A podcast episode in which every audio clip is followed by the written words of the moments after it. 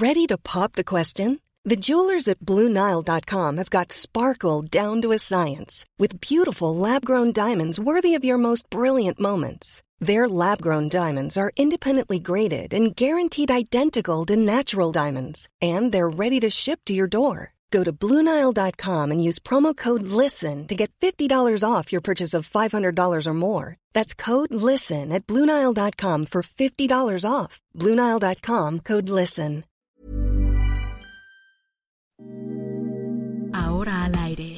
La una, con Salvador García Soto. Un encuentro del diario que piensa joven con el análisis y la crítica. A la una, con Salvador García Soto.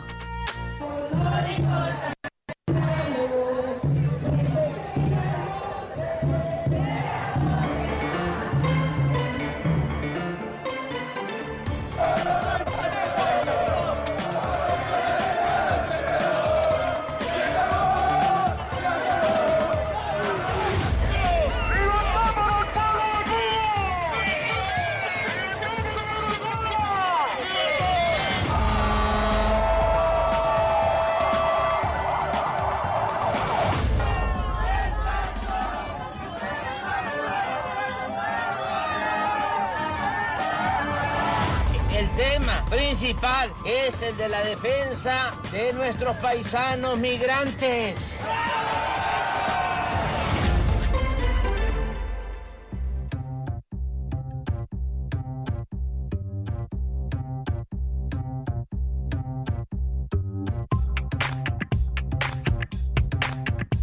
Ya es la una de la tarde en punto en el centro de la República. Los saludamos con gusto. Estamos arrancando a esta hora del mediodía a la una. Este espacio informativo que hacemos para usted todos los días a esta hora del día. Ya lo sabe, aquí estamos para informarle, para acompañarle y para entretenerle en esta parte de su día. En este martes, martes 12, do- ya, perdóneme, ya me perdí.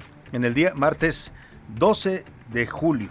12 de julio, ya me estaba yo dudando si era 11 o 12, pero no, ya estamos en el 12 de julio, en este martes, en el que le saludamos con gusto todo este equipo de profesionales que me acompaña. Esto es a la una, yo soy Salvador García Soto y vamos a tener la mejor información, el mejor análisis, las entrevistas, las historias de este día, la crítica, todo, todo para que usted se informe bien y también pase un buen rato, que es lo que todos los días nos proponemos, no solo estar eh, hablando aquí como merolicos y dándoles noticias, sino también ser parte de su día a día, ser parte de su compañía y ayudarle un poco a entender también lo que está pasando en el país. Aquí le damos información, le damos también por supuesto opinión, comentarios, pero usted siempre tiene siempre tiene la última palabra y la opinión. Y además la escuchamos, aquí siempre escuchamos su voz y su opinión. En este martes con 22 grados centígrados la temperatura aquí en el Valle de México, 89% de probabilidades de lluvia tenemos para esta tarde. Hoy es Día del Abogado, quiero mandar un saludo afectuoso a todos los abogados de México. Tenemos muchos abogados, ahora le voy a dar eh, datos de cómo está el panorama de esta profesión eh, tan importante, tan noble y tan antigua también en nuestro país, una de las profesiones sin duda que siguen siendo de las más importantes. ¿eh? Muchas profesiones hay muchos estudios sobre cuáles son las profesiones del futuro, cuáles trabajos van a seguir siendo importantes, pero mire, mientras vivamos en una sociedad de leyes, pues los, la abogacía seguiría siendo necesaria, ¿no? Por algunos dirían en tono de broma un mal necesario, ¿no? Hay quienes tienen buenas experiencias con los abogados, hay muy buenos abogados, yo conozco varios, mis respetos, ¿no? Constitucionalistas, abogados en derecho civil, en derecho penal, en derecho laboral, en derecho electoral. La verdad, México tiene tradición de grandes abogados. Eh, también hay los que pues se las, se las, se, las gastan, como dicen por ahí, ¿no?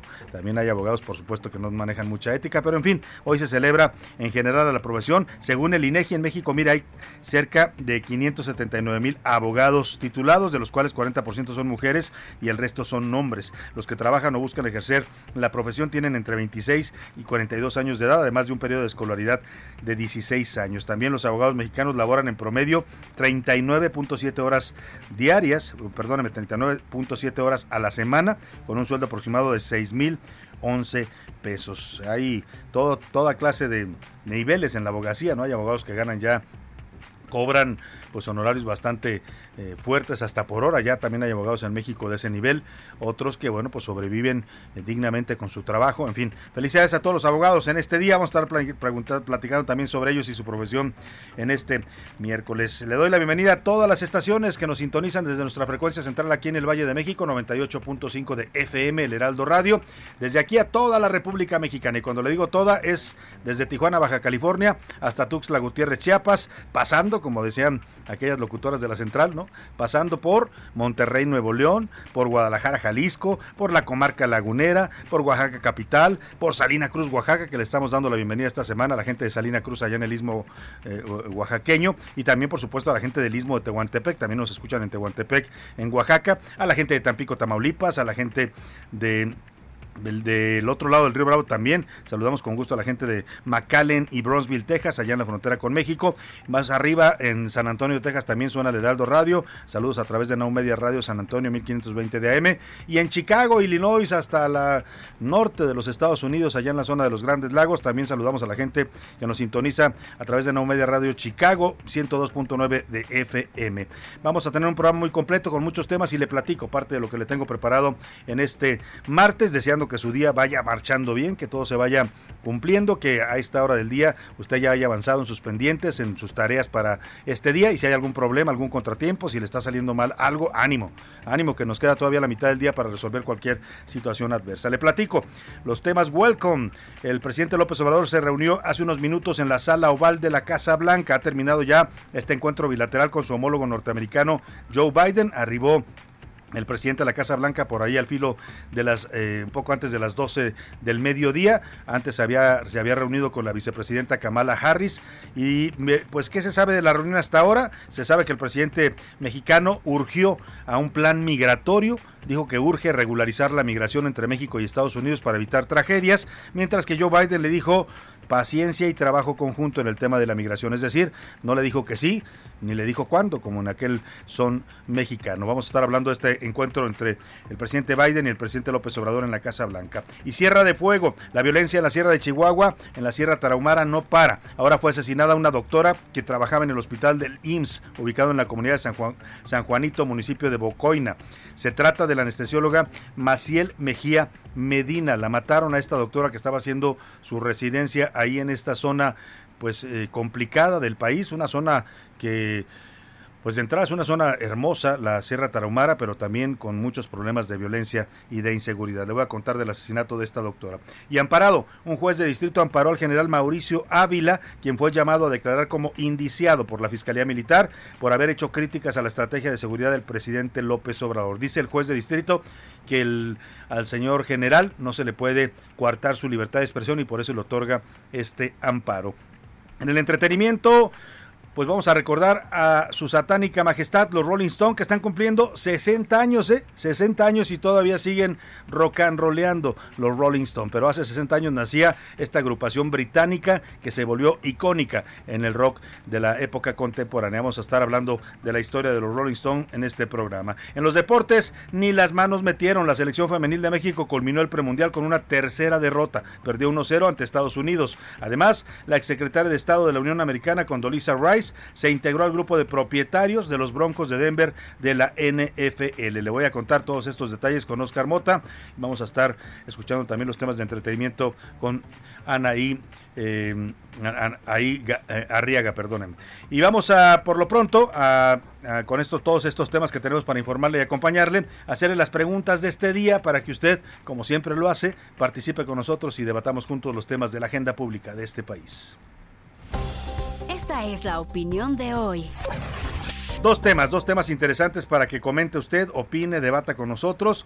El primero de ellos, estamos viviendo una ola de protestas en el mundo. Varios países, desde Europa hasta Sudamérica, pasando por Centroamérica, por Sri Lanka, han tenido movilizaciones, protestas, manifestaciones de inconformidad. El tema por el que la gente está saliendo a las calles en estos países, el aumento de los precios de los combustibles, la escasez y también el aumento de precios en los alimentos. Todo esto provocado pues por el conflicto bélico de la invasión de Rusia a Ucrania. En esta eh, pues movilización de inconformidad que se está viviendo eh, a lo largo de todo el planeta. La gente pide soluciones y en algunos casos incluso piden la caída de sus gobernantes por incapacidad o porque dicen de plano estamos muy mal, los ha golpeado la pandemia, los ha golpeado la crisis y ahora los golpea también el aumento de gasolinas y el aumento y escasez de alimentos. Yo le quiero preguntar, en México no hemos tenido todavía este tipo de expresiones, ¿no?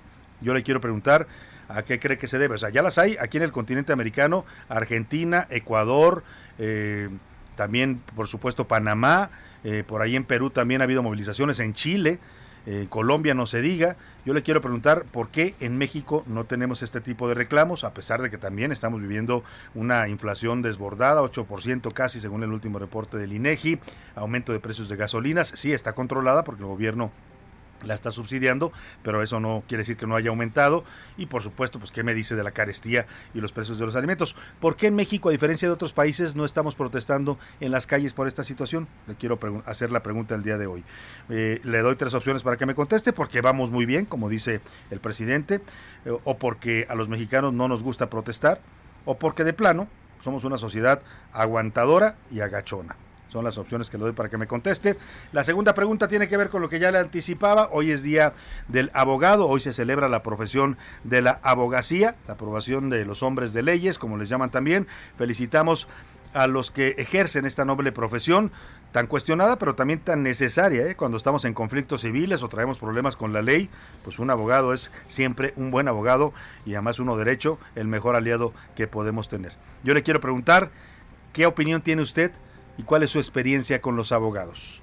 Le doy tres opciones para que me conteste. Es buena, yo respeto y siempre me han apoyado los abogados. Es mala, me han tocado abogados deshonestos y sin ética. O los abogados son como los plátanos, El que se sabe el dicho, pues ya sabe por qué, ¿no? Dicen que no hay, no hay uno derecho. Es una broma que se hace popularmente, pues, ¿no? ¿Qué dice usted de este tema de la abogacía en México? 5518 41 51 99. Dicho con todo respeto para los abogados, ¿eh? yo tengo grandes amigos abogados y grandes profesionales también de la profesión jurídica. 55 18 le decía 41 51 99. Mándenos mensajes de texto de voz. Usted decida cómo quiere contactarnos. Aquí lo importante es que su opinión cuenta y sale al aire. Y ahora sí vamos al resumen de noticias porque esto como el martes ya comenzó por las nubes. La Cámara Mexicana de la Industria de la Construcción informó que durante junio los materiales para construcción aumentaron en un 15%, lo que los mantiene en un alza del 59% anual. Una más. La Secretaría de Obras y Servicios informó que la línea 3 del cablebús, anunciada originalmente para ir del Metro Constituyentes a la cuarta sección del bosque de Chapultepec, podría llegar solamente al Auditorio Nacional. Tropiezo. El indicador que mide la actividad industrial del país desaceleró su tasa mensual de crecimiento en mayo al avanzar solo 0.08%, mientras que en los dos meses previos los incrementos rondaron el medio punto porcentual. Investigación. La bancada del PAN en el Senado solicitó a la UNESCO efectuar un peritaje en los trabajos del tren Maya para que intervenga y proteja los monumentos y vestigios arqueológicos encontrados en el trazo de la ruta. Medidas de emergencia.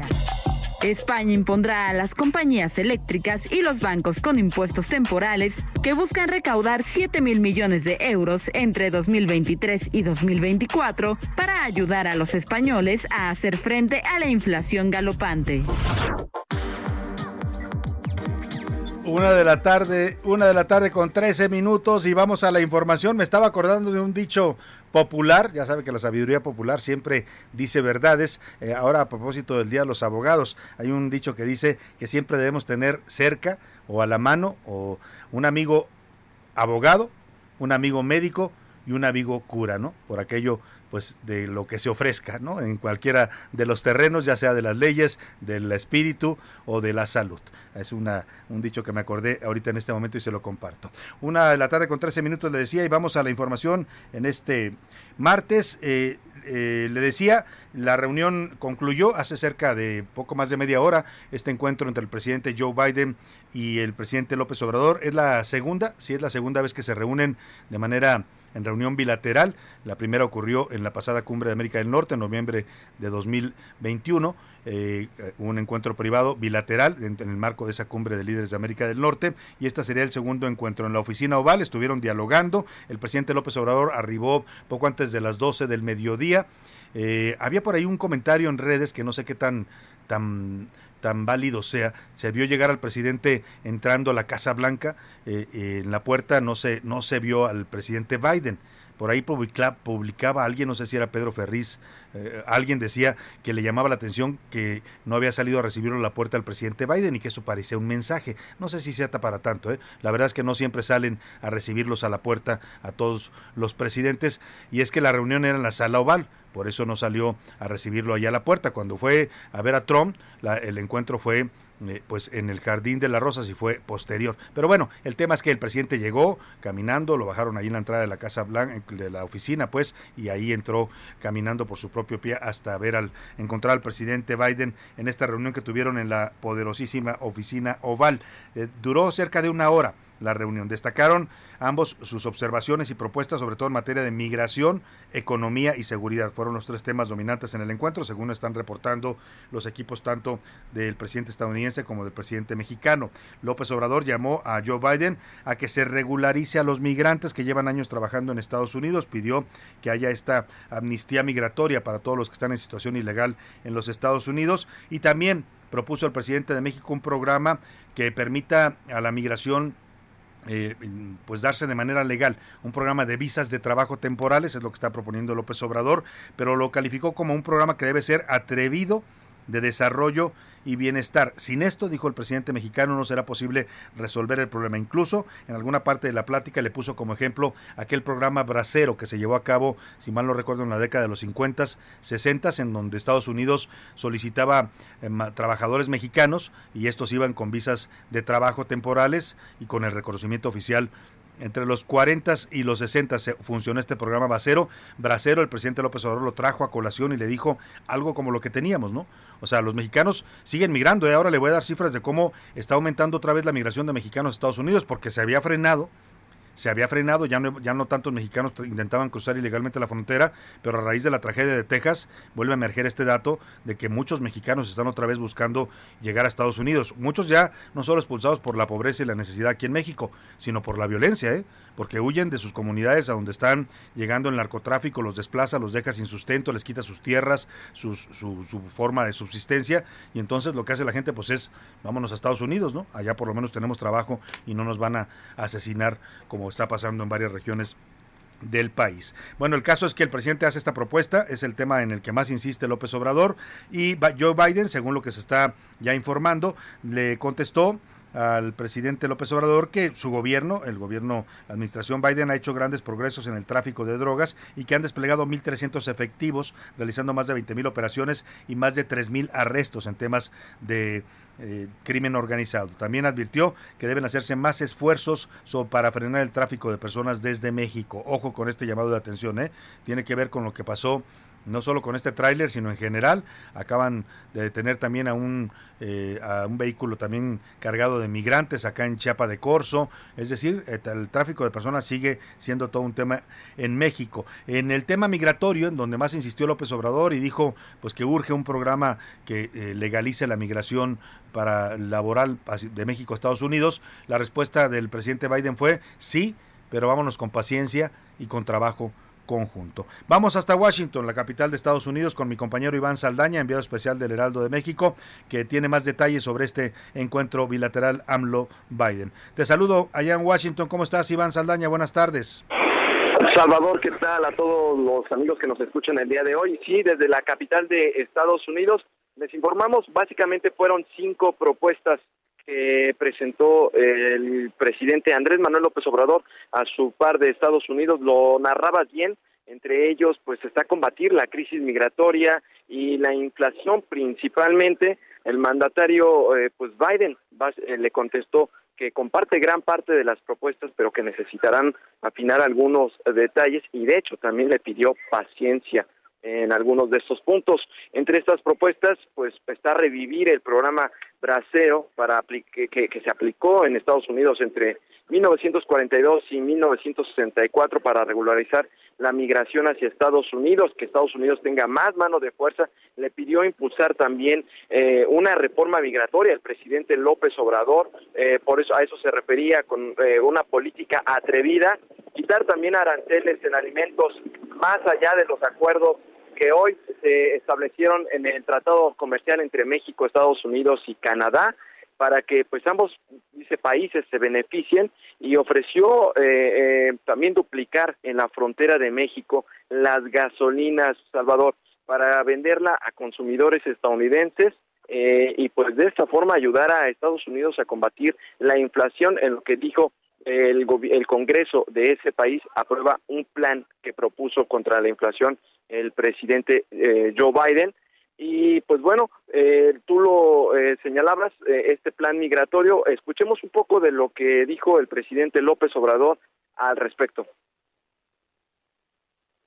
Algo parecido a este programa es lo que proponemos ahora.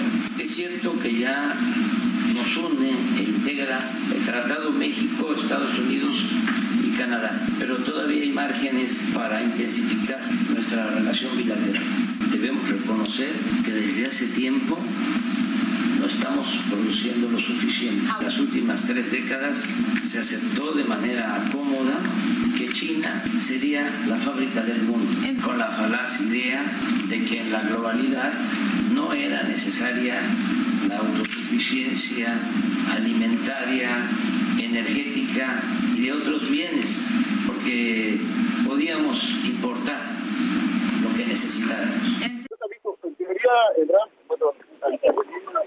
Uno de los mensajes más contundentes fue el tema migratorio, el que más prevaleció en esta conversación, y escuchemos lo que dijo el presidente López Obrador al respecto. Asimismo, es indispensable, lo digo de manera sincera y respetuosa, regularizar ya y dar certidumbre a migrantes que desde hace varios años trabajan honradamente contribuye al desarrollo de esta gran, gran nación. Sé que sus adversarios, los conservadores, van a pegar el grito en el cielo, pero sin un programa atrevido de desarrollo y bienestar no será posible resolverlo. El presidente Joe Biden también habló de la generación de visas, dijo que en los próximos años van a duplicar las que ah, se han emitido hasta en los últimos años, habló de 300 mil, se va a duplicar esta cantidad. Escuchemos. Mi administración está dirigiendo un esfuerzo para generar empleo por la vía legal. El año pasado generamos más de 300 mil eh, visas H2 para trabajadores mexicanos.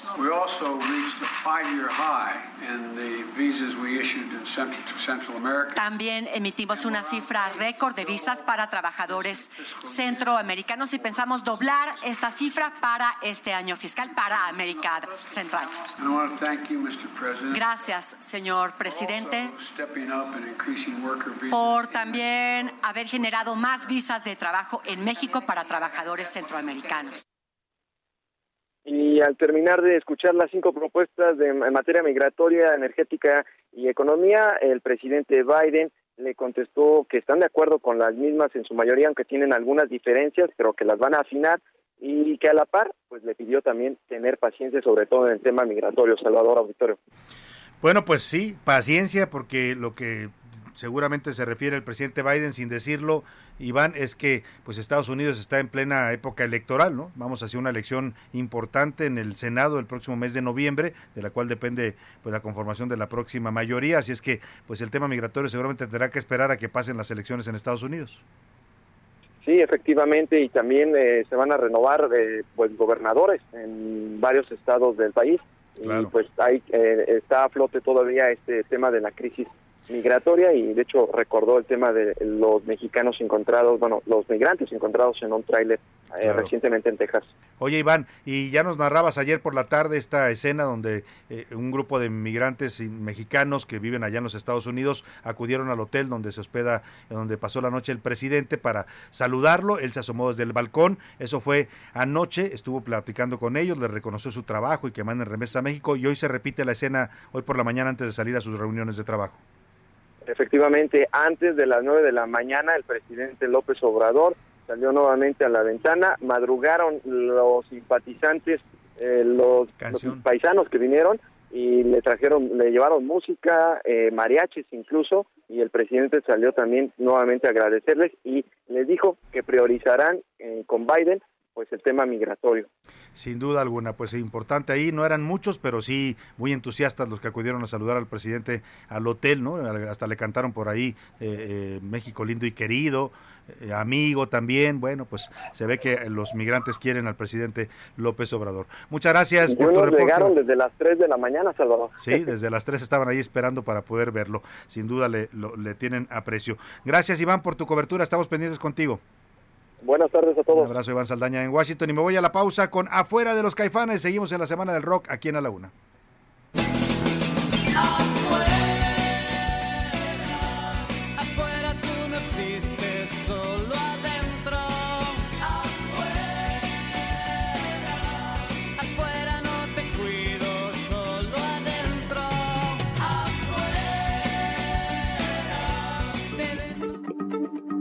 Heraldo Radio, la H se lee, se comparte, se ve y ahora también se escucha.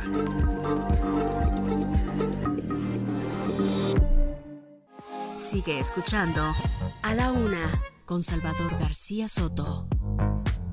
Ahora, la rima de Valdés o de Valdés, la rima.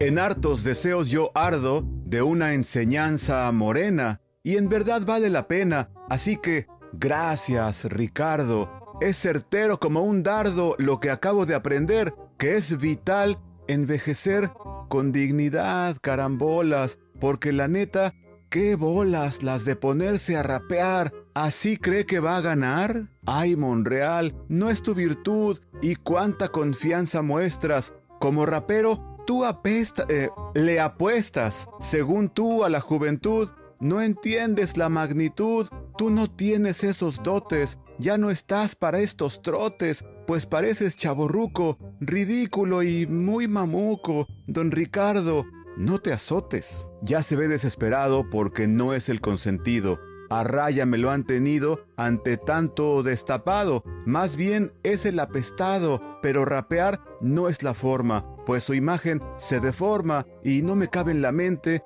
un rapero presidente que en las mañanas me informa. ¿Cómo te extraño, mi amor? ¿Por qué será? Me falta todo en la vida si no estabas. ¿Cómo te extraño, mi amor? ¿Qué puedo hacer? Te extraño tanto que voy a enloquecer.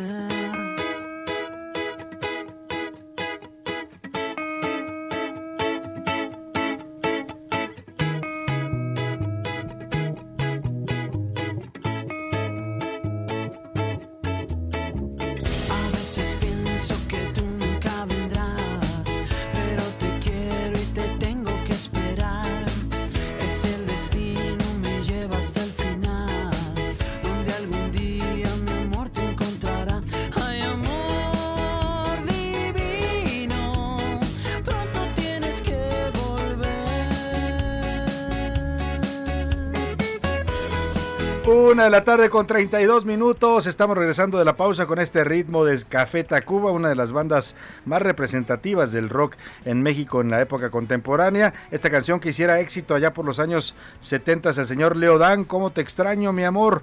Cantada ahora en la versión de Café Tacuba en su disco Avalancha de éxitos de 1996. Seguimos homenajeando al rock. Hoy le vamos a tener incluso rock en Totonaca y en Náhuatl, en varios idiomas en los que se canta también el rock en nuestro país.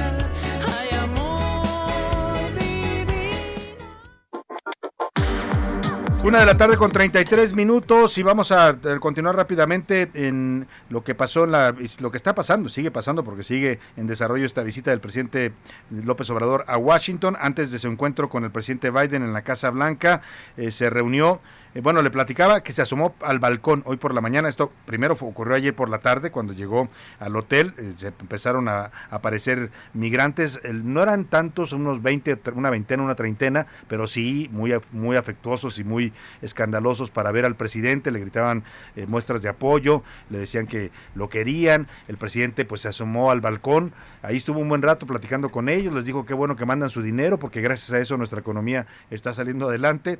Y hoy se repitió la cena antes de salir a sus actividades en este hotel Lombardi que se ubica en la avenida Pensilvania, allá en Washington. Pues algunos mexicanos acudieron tempranito, decía Iván Saldaña, que desde las 3 de la mañana empezaron a llegar y le cantaban esto que se escucha.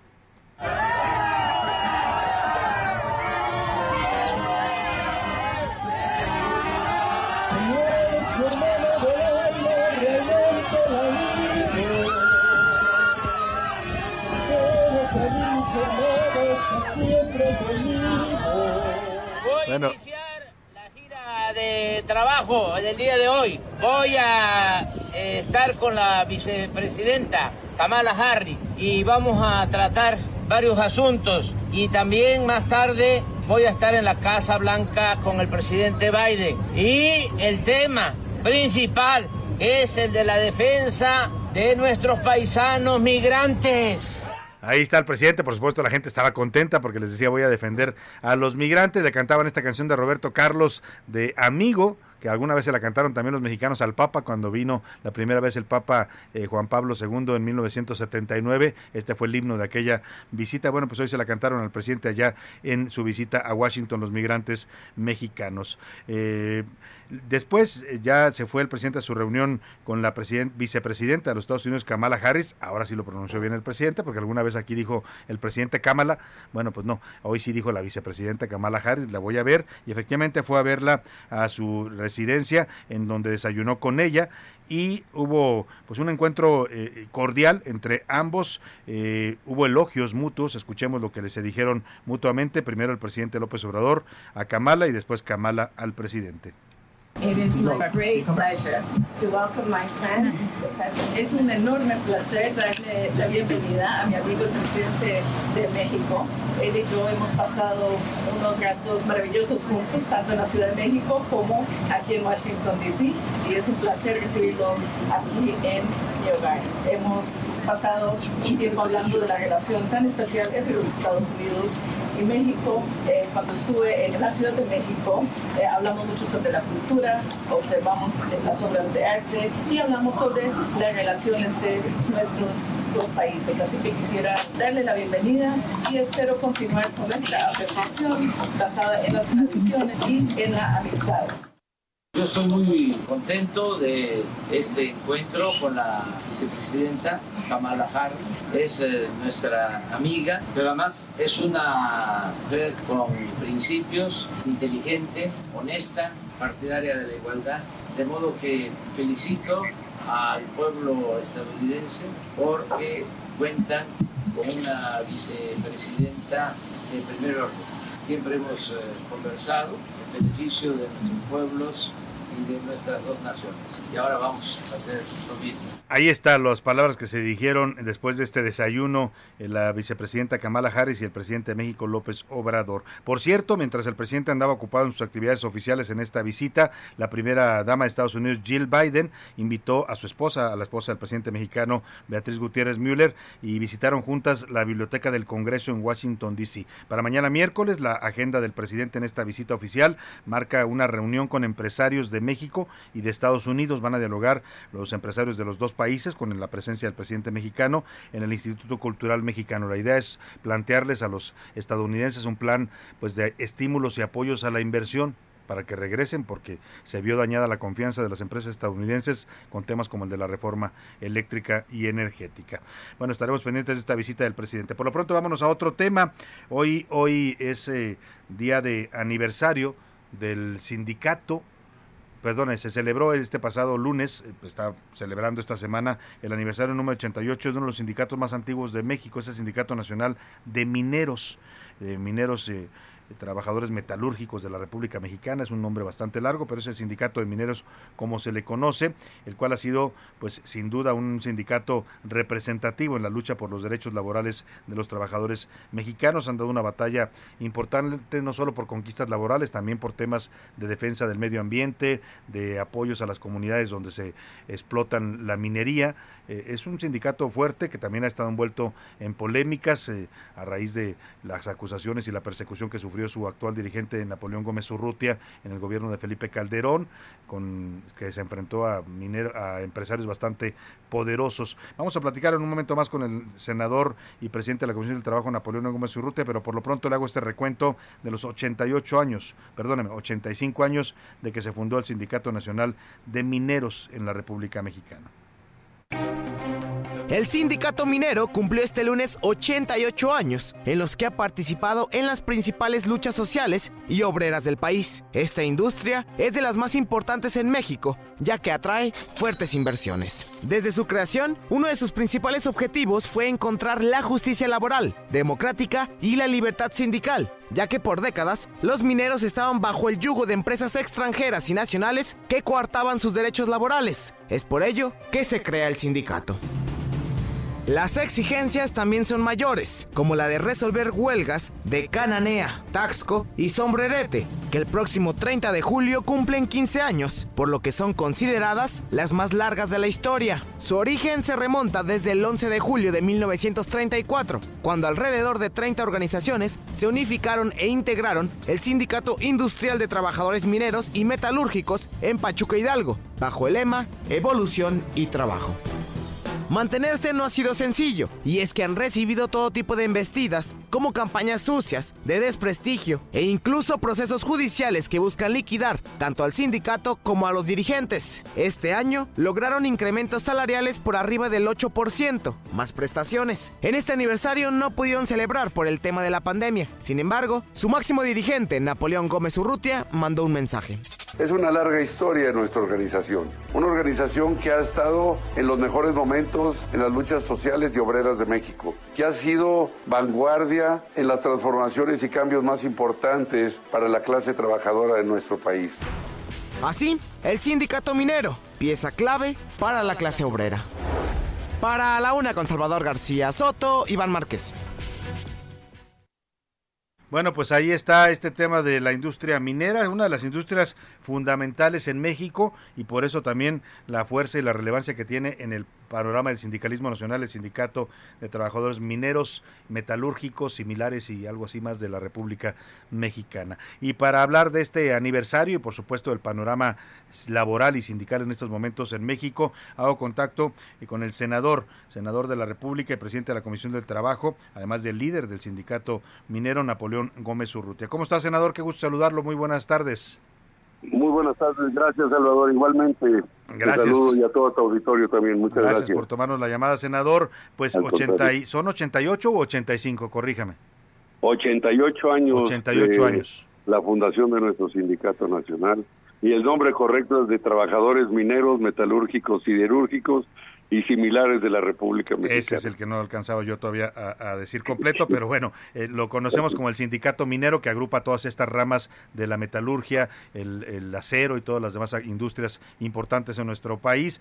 En estos 88 años, ¿cuál sería el balance que se hace de tanto del avance del sindicato, que ha sido, decía yo, importante en el panorama eh, de los derechos laborales en México, en la historia de los derechos laborales, como también de esta industria, senador, en este momento? Sí, cómo no. Bueno, primero, no está claro, en todo el mundo nos conocen como los mineros, en México y en el extranjero, porque es muy largo el nombre de la organización y eso es muy característico de muchos otros sindicatos. Los Steelworkers tienen un nombre larguísimo porque están en muchas industrias, pero, pero en fin. este Bueno, yo creo que el balance de estos 88 años ha sido muy positivo en muchos sentidos. Eh, hemos pasado, desde luego, por etapas muy complicadas, difíciles, de retos, de dificultades, de obstáculos eh, y de ataques que ha habido, eh, como el último más fuerte que tuvimos hace 15 años que se inició. Pero a la larga hemos logrado consolidar, mantener la organización integrada, unida, en crecimiento y desde luego con una fuerza y una solidez muy importante, una estructura muy sólida que nos ha permitido avanzar y yo puedo decir hoy con sin lugar a duda que somos la organización sindical en México que obtiene los mayores incrementos en salarios y prestaciones de todos los organismos sindicales que hay en México año tras año. Esto lo tenemos mínimo a uno o dos años antes de que se iniciara el conflicto y el ataque en contra de nuestra organización sindical y lo hemos mantenido. Normalmente negociamos cada año con incrementos salariales de 10, 12% entre salarios y prestaciones o más, dependiendo de las condiciones y circunstancias. Entonces, pues hemos logrado proteger los ingresos reales de nuestros trabajadores, de los miembros de nuestro sindicato, y hemos logrado resolver la mayor parte de los conflictos eh, que se han presentado. Entonces,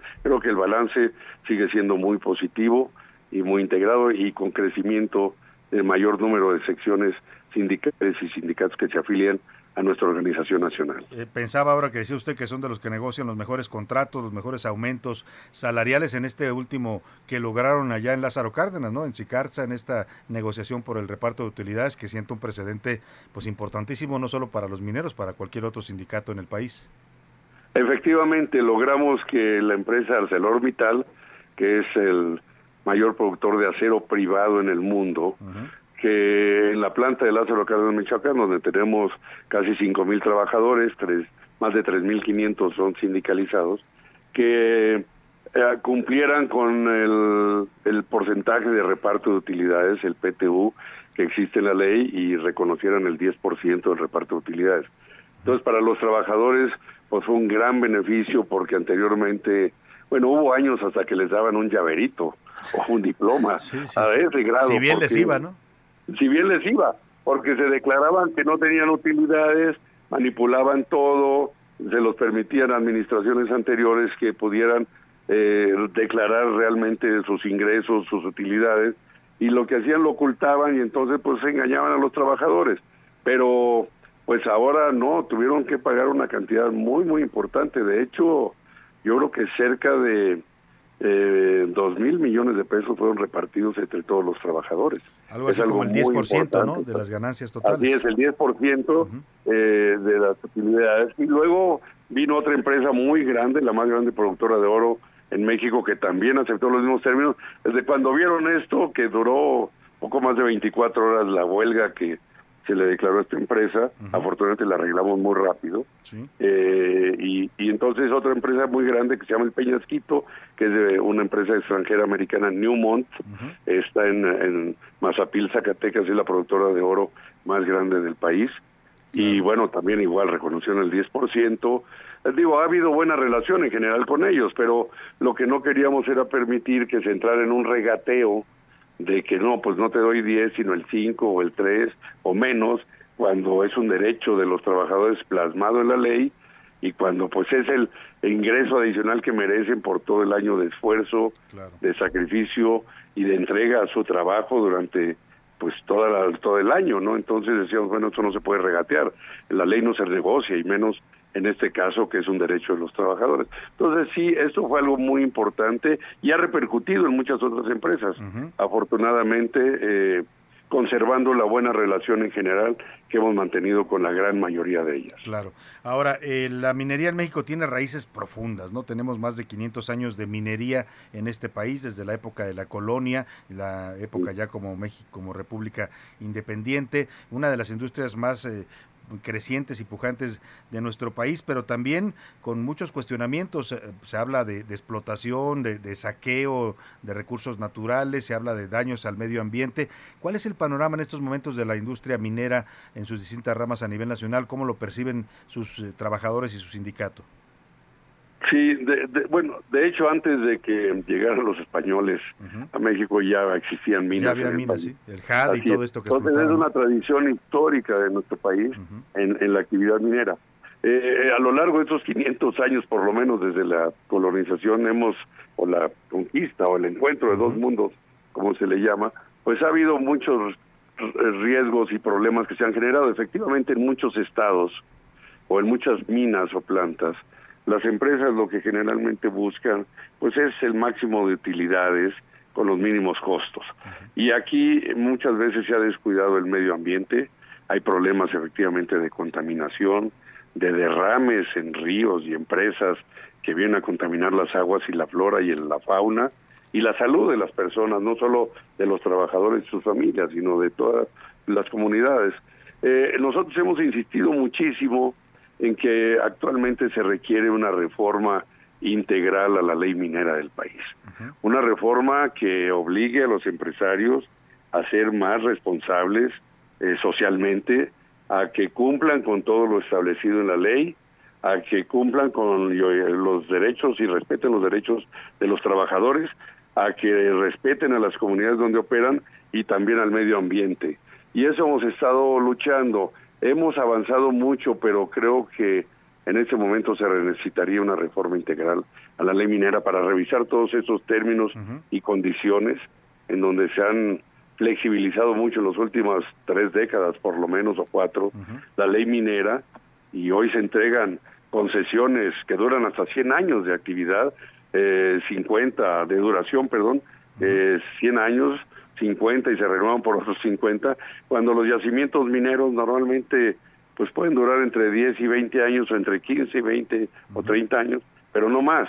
Pero ya esas tierras ya no las regresan y son propiedad de la nación. Entonces, hay muchas cosas que revisar, la parte fiscal, hay países de menor desarrollo económico relativo que México, que son mineros, en Latinoamérica está Perú, está Bolivia, está Chile, que pagan mucho más impuestos a la producción minera que en México.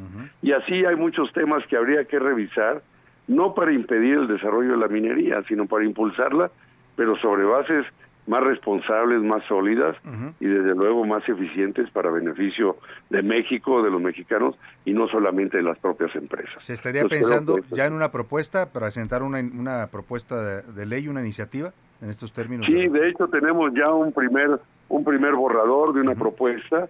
Vamos a ver cómo se presentan las cosas en este próximo periodo legislativo que se inicia a partir del primero de septiembre y si hay las condiciones adecuadas la presentaremos, ya lo hemos comentado en la Comisión de Minería y Desarrollo Regional del Senado de la República, del que formo parte, que tenemos ya una propuesta eh, de reforma a la ley, habrá que ver todas las condiciones en generales, creo que a lo mejor es algo que pues la Cámara Minera y otras organizaciones empresariales podrían siempre, como dicen, argumentar en contra de que no, va a afectar. No les va a gustar esto de nuevos impuestos o aumentar impuestos. No les va a gustar, nunca les gustan los cambios, y menos cuando son para bien del país o de la población o de las comunidades, o menos de los trabajadores. Pero bueno, pues hay cosas que hacer. Si no, no pasamos a una etapa de modernidad en México y de explotación minera racional, eficiente, responsable, que es lo que queremos. No estamos buscando afectar ni frenar el desarrollo de la actividad minera, pero hacerlo sobre otras bases. ¿Qué, tanto ha funcionado esta política del presidente López Obrador de cancelar eh, todo tipo de concesión en un intento por mm, ordenar o controlar más todo esto que usted mencionaba, este panorama de la explotación minera? Bueno, yo creo que ha sido muy importante, pero ha sido una parte nada más. O sea, evitar que sigan otorgándose estas concesiones, este acaparamiento de tierras, esta acumulación y especulación de tierras que se otorgan a través de las concesiones. Eso ha sido muy importante y es un paso importante. Pero lo que se haya acumulado hacia atrás, pues eso es donde se requiere una reforma integral a la ley minera. O sea, lo que sucedió cuando entró este gobierno, esta administración, de no dar una concesión más, pues muy bien, está frenando uno de aquí hasta adelante. O sea, del de 2018, del primero de diciembre en adelante, eh, sí, pero lo que estaba acumulado, que ya estaba demasiado, él menciona, el presidente de la República, López Obrador, de que hay un 60% del territorio nacional acumulado y acaparado por concesiones mineras en unas cuantas manos. eh, entonces, bueno, pues habrá que revisar todo esto, porque pues yo, como he dicho y le he preguntado a los senadores, senadoras, y a muchos otros miembros hasta dónde quieren, a las propias empresas, hasta dónde quieren llegar. ¿Quieren llegar a poseer el 100% del territorio nacional? Pues no creo que los mexicanos se lo vayamos a permitir, ni empresas nacionales ni extranjeras. Entonces, ¿por qué no hacer algo responsable, constructivo, positivo, bien, pero de beneficio generalizado para toda la población y para México. Yo creo que eso es muy importante. Sin duda alguna. Senador, le quiero preguntar antes que me acabe el tiempo, me quedan dos minutos, el panorama laboral, ¿cómo lo está observando eh, Napoleón Gómez Urrutia, presidente de la Comisión del Trabajo, el desempeño de la Secretaría del Trabajo, y sobre todo en el avance de esta nueva reforma laboral, el tema de la justicia, nueva justicia laboral, qué tanto está caminando o qué tanto no está caminando? Bueno, yo diría, ha habido avances importantes, trataré de ser muy breve, ha habido avances importantes en términos de la reforma de la ley federal de trabajo, en términos de la prohibición del outsourcing y la subcontratación, que era una simulación laboral y de explotación laboral, pero todavía no se ha logrado eh, regularizar todo el atraso que había en, en cuanto a los contratos colectivos, la, la normalización de los contratos, el reconocimiento, Ahí, ahí creo que estamos a 10 meses en el 2023 de que entre la nueva reforma laboral y de que desaparezcan todas las juntas federales y locales de conciliación y arbitraje y que resuelvan los casos eh, de juicios acumulados. Entonces hay un reto muy importante, queda poco tiempo. Yo creo que hay que acelerar los cambios y las reformas a la política laboral del país para lograr consolidar el futuro de los trabajadores sobre bases más de respeto, de igualdad y de justicia laboral para todos. Bueno, pues senador Napoleón Gómez Urrutia, le agradezco mucho esta plática. Nos faltaría tiempo para abordar otros temas, pero ya habrá oportunidad de seguir conversando con usted. Está pendiente el tema del litio, también a lo que se va a hacer esta empresa mexicana. En fin, muchos temas. Por lo pronto, felicidades a todos los mineros y a su sindicato por estos 88 años de lucha y de conquistas laborales. Termino diciendo muchas gracias por esta oportunidad. Efectivamente, hay muchos temas que ya veremos, pero hoy nos sentimos los mineros de México eh, muy satisfechos, muy orgullosos de nuestra organización, de estos logros, y hoy nos sentimos más unidos y fuertes que nunca, con una organización estructurada, sólidamente y con grandes avances. Retos también, pero creo que seguiremos superándolos. Entonces, pues muchas gracias y con mucho gusto lo volveremos a conversar más ampliamente. Un abrazo, muchas gracias al senador Napoleón Gómez Urrutia, presidente de la Comisión del Trabajo. Ya no nos alcanzó la música, pero nos voy a, a, la pausa con usted y seguimos con más información. Le tengo temas importantes en esta segunda hora de A la Una. Ya volvemos de inmediato. Estás escuchando A la Una con Salvador García Soto. Regresamos. Ya estamos de vuelta con A la Una con Salvador García Soto.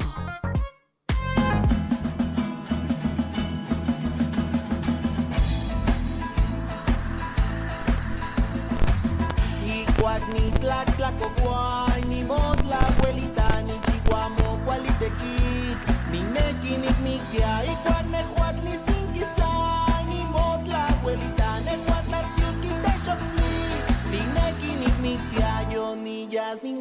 ni mictitille, cuac amo, cual neshi, ashka, ni cacahuas, ni la abuelita, ni miquia. Oh,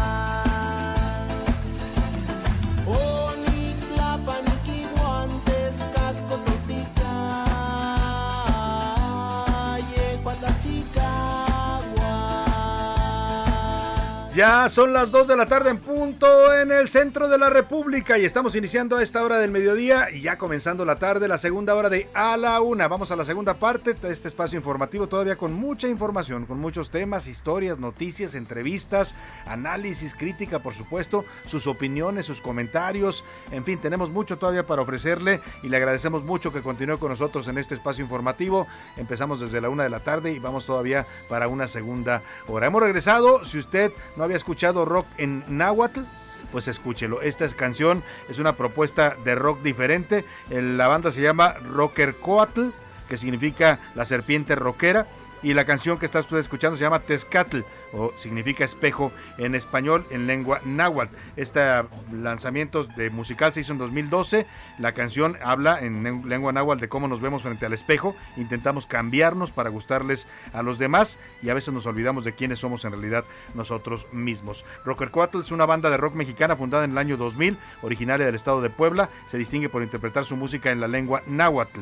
Pues ahí está esta propuesta de rock en todos los idiomas. Eh, la música en general trasciende los idiomas y en particular el movimiento del rock, pues eh, se ha grabado y se ha cantado y se ha escuchado en todos los idiomas del planeta. Escuchémoslo un poco más en náhuatl y ahora le digo lo que le tengo preparado en esta segunda hora de A la Una.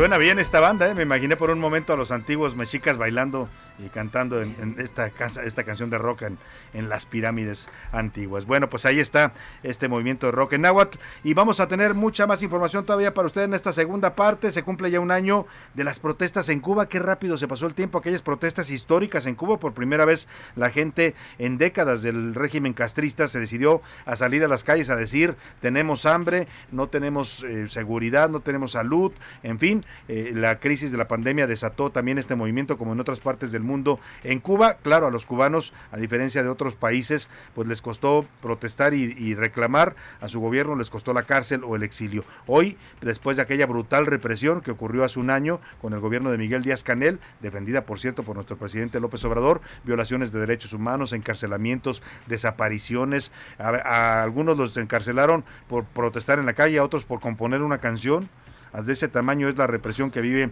el gobierno eh, o que ejerce el gobierno cubano sobre su sobre su gente. Y vamos a recordar esta pues este año que se conmemora. Las protestas han continuado. Lamentablemente cada vez es más difícil para los cubanos protestar porque de inmediato son detenidos encarcelados desaparecidos. Le voy a dar todos los datos de lo que ha ocurrido un año después. Hoy mucha de esta protesta se ha trasladado a las redes sociales que es donde pueden todavía expresarse con muchas limitaciones porque les limitan hasta eso también en Cuba el acceso al internet el acceso a las redes sociales. Vamos a hablar de cuál es el panorama en Cuba en estos momentos. También le voy a platicar la decisión de un juez de frenar, frenar la eh, orden de comparecencia que le habían dictado la Fiscalía Militar al general en retiro Mauricio Ávila. Lo estaban llamando a comparecer porque se atrevió a criticar la estrategia de seguridad de este gobierno. Y ya un juez federal lo protegió con un amparo. Le voy a dar todos los detalles. Más información tenemos importante todavía en esta segunda parte. Le voy a hablar del caso de la doctora mexicana que trabajaba en el IMSS asesinada en la Sierra Tarahumara sigue la violencia ya en esa zona donde mataron a los dos sacerdotes, ahora es una doctora, una médica que trabaja en esa zona, se queja el gobierno de que no quieren ir los doctores mexicanos a las zonas más apartadas del país, bueno, pues ahí está una de las razones por las que no quieren ir, la violencia en su contra. Muchos temas más, pero como siempre a esta hora del día, lo más importante es escuchar su voz y su opinión en este espacio y para ello ya están conmigo, les doy la bienvenida con gusto a José Luis Sánchez y a Laura Mendiola. ¿Cómo están? Bienvenidos, Laura. Muy buenas tardes, Salvador. Es un gusto saludarte a ti y a todo el auditorio que nos escucha desde la 1, los que se acaban de sintonizar a partir de las 2 de la tarde. Los saludamos con muchísimo gusto y muchísima energía. Y queremos empezar con los saludos. Vamos con los saludos que tenemos. José Luis Sánchez, bienvenido. Salvador García Soto, Pri. ya te iba a decir Prislau. ¿Cómo estás, mi Lau? Le mandamos un abrazo, Pri. La extrañamos, ese nota que la extrañamos. Le extrañamos. Eh, ¿Cómo están todos? Muy bonito martes. Oigan, aguas, va a llover fuerte hoy en la tarde. Se prevén 85% de probabilidad de lluvia, así que aguas aquí en la Ciudad de México. Hay que prevenirse. Se viene fuerte, se viene Mucha gente sale sin nada, ¿eh? Sin paraguas, sin, sin impermeable. A la buena de Dios. A la buena de Dios. y luego lo agarra uno en la calle, la lluvia, y anda uno buscando dónde resguardarse.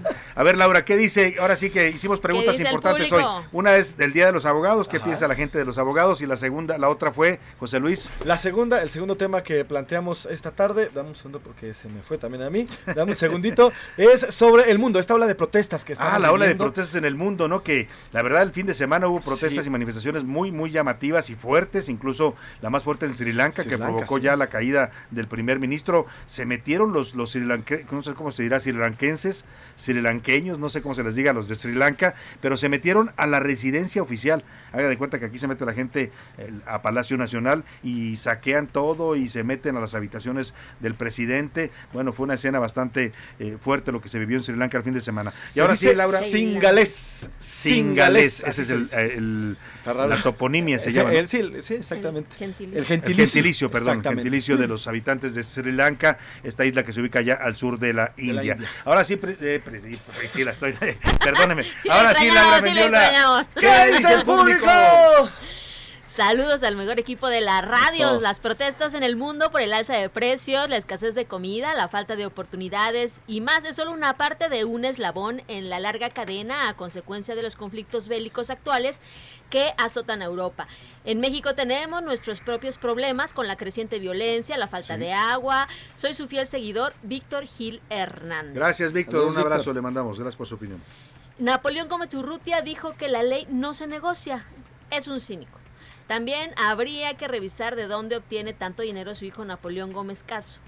Saludos, buen amigo Salvador y equipo de A la Una. Tuve la suerte de asistir al concierto de The Rolling Stones, Alex Rocha. Ah, mira, Alex Rocha le mando un saludo. Sí, aquel concierto. ¿Cuál? ¿El del 62 en Marquis? No, no, se refiere al que hubo aquí en la Ah, Ciudad de aquí, México. Creo que fue hace unos 3, 4 años, de la última vez que estuvieron sí. En, en el Foro Sol, el si Foro mal no Sol, recuerdo. sí, sí. Que fue un gran concierto. Hola, buenas tardes Salvador y a tu gran equipo de trabajo. Soy Alejandro Amezcua de la Ciudad de México y mi opinión es que no protestamos porque el agua todavía no nos llega al, al cuello. Mm. Aparte, vemos que el gobierno está haciendo lo posible por mantener la inflación. Saludos. Saludos, saludos. Bueno, pues ahí está una de las razones que da nuestra el auditorio porque esta ola de protestas no ha llegado a México. También nos manda mensaje Heriberto. Dice, no hay protestas en México porque tenemos al mejor presidente del mundo. Ahí está. Un Bueno. mentiroso contumaz. Ah, Pero bueno. debemos agradecer que tenemos una inflación No, aún no contenida. la volteó, yo creí que era a favor de López Obrador y luego le dio Dije, bueno, el ramalazo. Buenas tardes, un saludo para todos ustedes desde Guadalajara, Jalisco. Saludos, saludos allá en la Perla Tapatía. Su servidor, señor Iván Valdés, señor Salvador Soto. ¿Por qué no, ah, por qué no hay... ¿Qué ¿cómo dice? A ver. Ayuda a hablar rápido como lo hace usted. Ah, que ¿por qué no ayudas a hablar rápido al presidente? Para que aprenda a hablar más rápido. Sí. Pues, Bueno, pues ya. El Ya presidente sabe hablar Sí, ¿eh? rápido, ¿eh? Sabe hablar rápido. Esto de hablar lento es una estrategia también de comunicación y política que le funciona bastante bien, porque lo Sí. que se dice, lo que dice ahí, pues se recuerda más porque lo dice despacito. Exacto. Ya que aquí en México habla muy pausado y en Estados Unidos habla sin Sí, pausa. y en muchos otros foros habla normal. Es una estrategia de comunicación y le ha funcionado, aunque sí es de- a veces desesperante, ¿no? Sobre todo para nosotros en los medios, cuando ponemos un audio yo les digo, oigan, adelántenle porque se nos consume mucho tiempo en lo que el presidente va bailando ideas. Vamos a... Y ahí se Estamos pensando. En- ya- Salvador, a los mexicanos hasta eso de salir a protestar les da hueva. Sí. Aunque no tengamos para tragar. Aunado a eso somos conformistas y eso que esto del aumento de gasolina y productos básicos ya se veía dando desde antes de la pandemia y de la guerra de Rusia. Así que hay que echarle, no hay que echarle toda la culpa a eso. Tenemos un gobierno muy malo para gobernar. Soy el señor Julio desde Monterrey. Gracias, don Julio, allá en Monterrey. Estamos viendo el programa, pero tienes no tiene sonido, por favor, saludos Ah, al señor a ver, y a, a ver si le pasamos el, el comentario a la gente de, de los ingenieros y a la gente del online que no estamos teniendo audio. Si nos ven, les mando saludos a todos los que nos ven aquí a través de heraldo.com.mx o de Twitter o de las distintas aplicaciones donde transmitimos también en vivo eh, con imagen. Y ya dice el último, le debería dar vergüenza ir a pedir ayuda para los que emigran a Estados Unidos. Es una vergüenza este presidente. Pues el presidente ha presumido mucho este tema de las remesas, es controvertido porque yo también, o sea, como todos los mexicanos decimos gracias paisanos, porque oye, gracias a eso muchas familias aquí se mantienen ¿eh? y sobreviven, y sobreviven con lo que les mandan de allá de los Estados Unidos, pero sí creo que no es para que el gobierno lo presuma, o sea, no es un logro del gobierno, en todo caso debería darle vergüenza al gobierno, no- a López Obrador y a cualquier otro presidente de la historia, porque los que expulsan a los migrantes son ellos y sus malas políticas y malas decisiones. Oye, nos está mandando un mensaje Mayeli Mariscal, nuestra corresponsal allá en Guadalajara, que Saludos. marcaron, la marcaron a Guadalajara, Heraldo Guadalajara, y dice, la señora Yaya Periquita, así se hace llamar. Yaya los- Periquita, Yaya qué bonito nombre, ¿no? Que los migrantes que vienen, que, que viven en Estados Unidos y que idolatran al presidente, deberían venirse a vivir a México para que sepan lo que es amar a Dios en tierra de indios. Aquí alguien decía hace rato que decía yo es que quieren mucho al presidente los migrantes allá en Estados Unidos y alguien decía pues sí es que no lo padecen, ¿no? Por eso lo quieren. No, pues los visita de vez en cuando, ¿no? Del Sí, del exactamente. se ven los. En Twitter dice arroba S García Soto, arroba soy Salvador García Soto, también síganos en Instagram, sobre el tema de el, eh, es los abogados y esta noble Oye, esa profesión. me interesa mucho. ¿Qué dice están, la gente de los están abogados? peleadones, están peleadones. El 53% dice que son buenos, que apoyan a la gente y que siempre están eh, procurando la justicia. Y el 49%, o sea, están ahí. Está reñido la opinión, son malos y, y no tienen ética los abogados.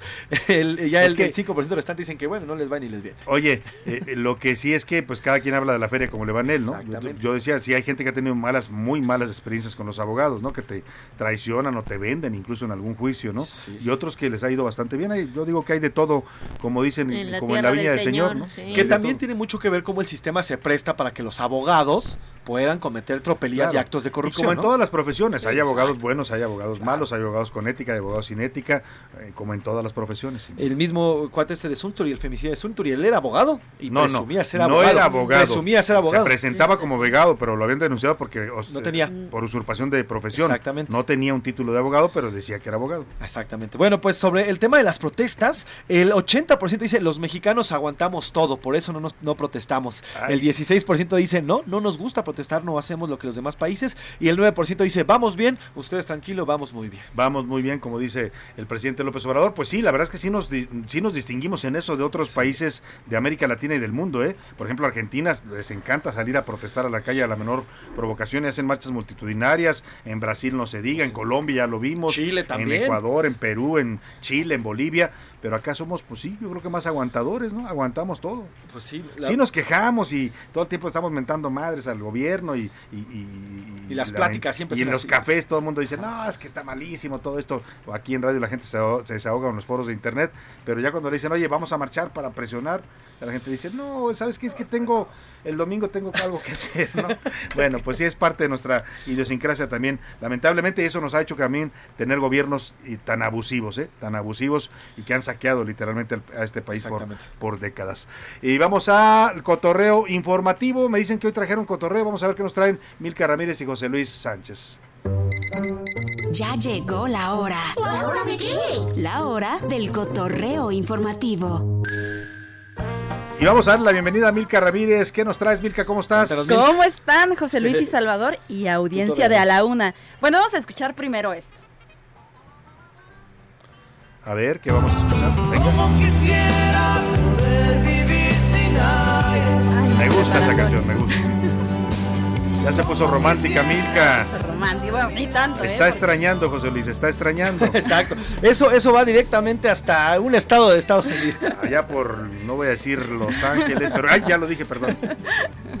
Saludos, mi niño. Ah, venga. Bueno, pues estamos escuchando esto porque el fin de semana en el Estadio Banorte se presentó Maná, pero hizo una pequeña modificación a la letra en Monterrey. A ver. a escucharlo.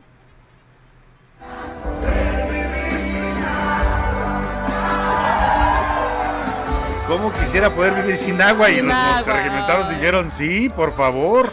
Pues generó una serie de reacciones, tanto para bien como para mal. Unos lo tomaron como con muy buen humor y otros dijeron, oye, no, espérate, te estamos viviendo realmente No te burles de nosotros, ¿no? o sea, algunos pensaron que fue apoyo y otros pensaron que fue burla. Sí, exactamente. Pero bueno, a mí la verdad me causó un poquito de gracia. A lo mejor porque no estoy allá. Yo creo que es ingenioso y, bueno, pues es conectar con la gente que está viviendo un problema severo de agua, ¿no? Y le quedan todavía dos semanas más fuertes, ya dijeron. Todavía la crisis del agua está avanzando la solución, pero mientras no llueva más y se llenen las presas, seguirán batallando allá en Monterrey. Les mandamos un saludo a toda la gente de la zona metropolitana de Monterrey, la Sultana del Norte. José Luis Sánchez, ¿qué nos traes? Oigan, yo les quiero platicar en medio de todo esto y vamos a subir a tus redes sociales porque es más visual lo que les voy a contar. En medio de la algarabía que el presidente López Obrador ha generado entre algunos, algunos seguidores de la comunidad migrante. de la comunidad migrante, bueno, pues ya nos platicabas de que el presidente ha salido ayer cuando estuvo eh, llegando prácticamente de Washington y hoy por la mañana en el Hotel Lombardi en el balcón. Que se asoma al balcón. asoma. Ayer yo lo veía cuando se asomaba y yo decía, Ay, a ver si no se, cae el presidente porque saca medio cuerpo. Medio cuerpo, sí. Medio cuerpo y les hace, los apunta y les, les dice, ¿no? Está emocionado el presidente, le da gusto.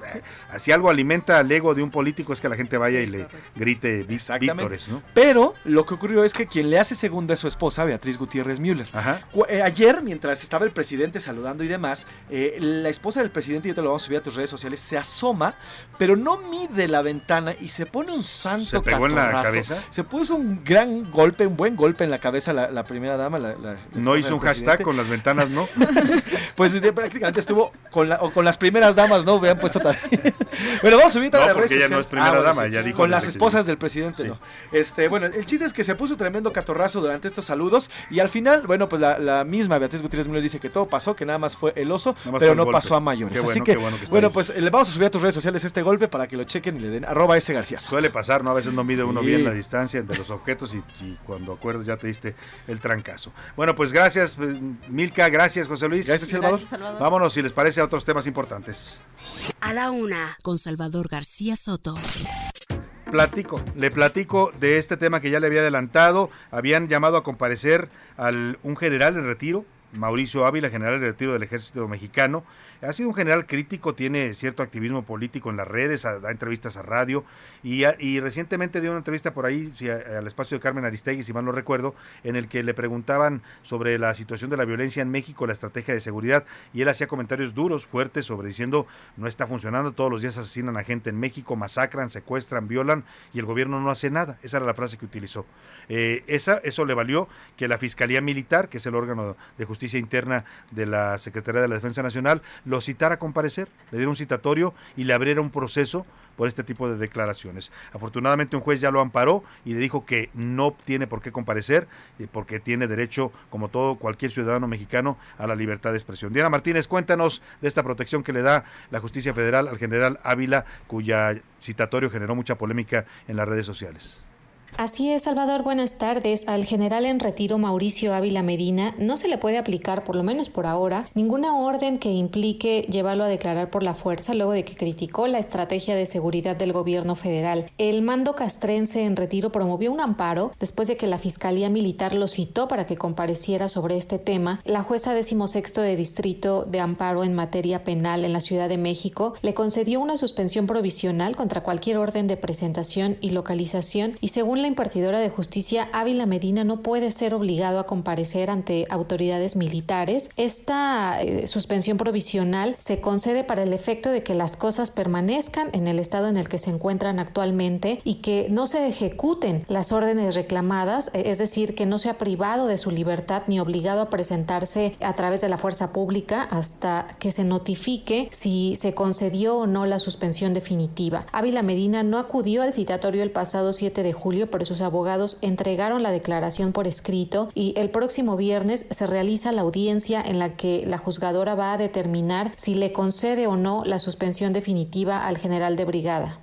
Bueno, pues vamos a estar muy pendientes de este proceso. Por lo pronto le otorgan este amparo al eh, general Mauricio Ávila. Y vámonos a otro tema rápidamente. Tengo el gusto de saludar a la línea telefónica. Le agradezco mucho que nos tome esta llamada al coordinador de Morena en la Cámara de Diputados, Ignacio Mier. Ayer fue noticia por la denuncia que presentó ante la Fiscalía General de la República en contra del ex titular de la UIF, Santiago Nieto, el gobernador de Puebla, Miguel Barbosa, y el senador de Morena, Alejandro Armenta. Además, también denunció al fiscal general de Puebla, Gilberto Higuera, por una presunta revelación de secretos y tráfico de influencias en perjuicio de su persona. ¿Cómo está, coordinador? Qué gusto saludarlo. Buenas tardes. A mí, al contrario, este, Salvador, para mí es el gusto. De verdad te aprecio mucho que me des la oportunidad y siempre estaré atento a cualquier invitación que me hagan. Oiga, pues ayer decía usted al presentar esta denuncia, el que avisa no traiciona, usted ya había dicho que iba a, denunciar a quienes le sacaron estos eh, supuestos expedientes de la UIF en su contra por lavado de dinero. Hubo reacciones, ayer le contestó el gobernador Miguel Barbosa diciendo que pues que usted tenía que aclarar esos temas, también por ahí el, senador Armenta dijo que no, que él no tenía ningún problema. ¿Cómo, cómo ha sentido estas reacciones a, a la denuncia que usted presenta? Bueno, yo creo que son este consistentes con lo que ellos han expresado. Yo primero lo tengo que decir. Él, él dice que yo tengo que aclarar, pues es lo que estoy haciendo. Eso es precisamente, le estoy pidiendo a la autoridad que conforme a la Constitución y a la ley que tiene que ver con estos temas, lo dije con firmeza, con respeto, que inicie las investigaciones, integre con la mayor celeridad que sea posible sin privilegios, atendiendo el debido proceso, con estricto apego a derecho y con el mayor sigilo para no este, incurrir en una incongruencia que yo estoy pidiendo, una estoy denunciando por la falta de sigilo, de secrecía y el debido proceso, y que en la denuncia que yo presento se dé el mismo caso. Por eso, antes de filtraciones, antes yo di la cara y lo dije abiertamente y por eso señalaba que el cabeza no traiciona, lo hice después de recopilar todas las pruebas, hechos, de reunirme con abogados, con penalistas, fiscalistas, eh, y saber, y, en materia administrativa, qué eran los derechos que me habían violentado y el honor, mi dignidad como ser humano, como padre de familia, como abuelo, como integrante fundador del movimiento que me rebelé contra las injusticias. Imagínate quedarme callado, pues mal me vería. Claro que no. Ahora, usted está cierto y ya revisó, como dice usted, con sus eh, abogados, que no hay ningún manejo irregular en sus cuentas, como el que pretendieron decir estas personas. Primero, decirte, Salvador, que yo estaba este, cierto en mi conciencia, ¿no? sí, sí, sí. Pues eso es lo primero. Oye, si es cierto o no, pues vas al, al, al, confesionario propio. Oye, no, no.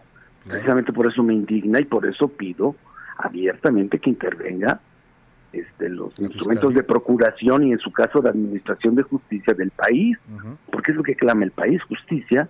Entonces yo por eso digo, bueno, en congruencia lo tengo que hacer. y, y, lo hice público porque después se filtran las denuncias, ¿no?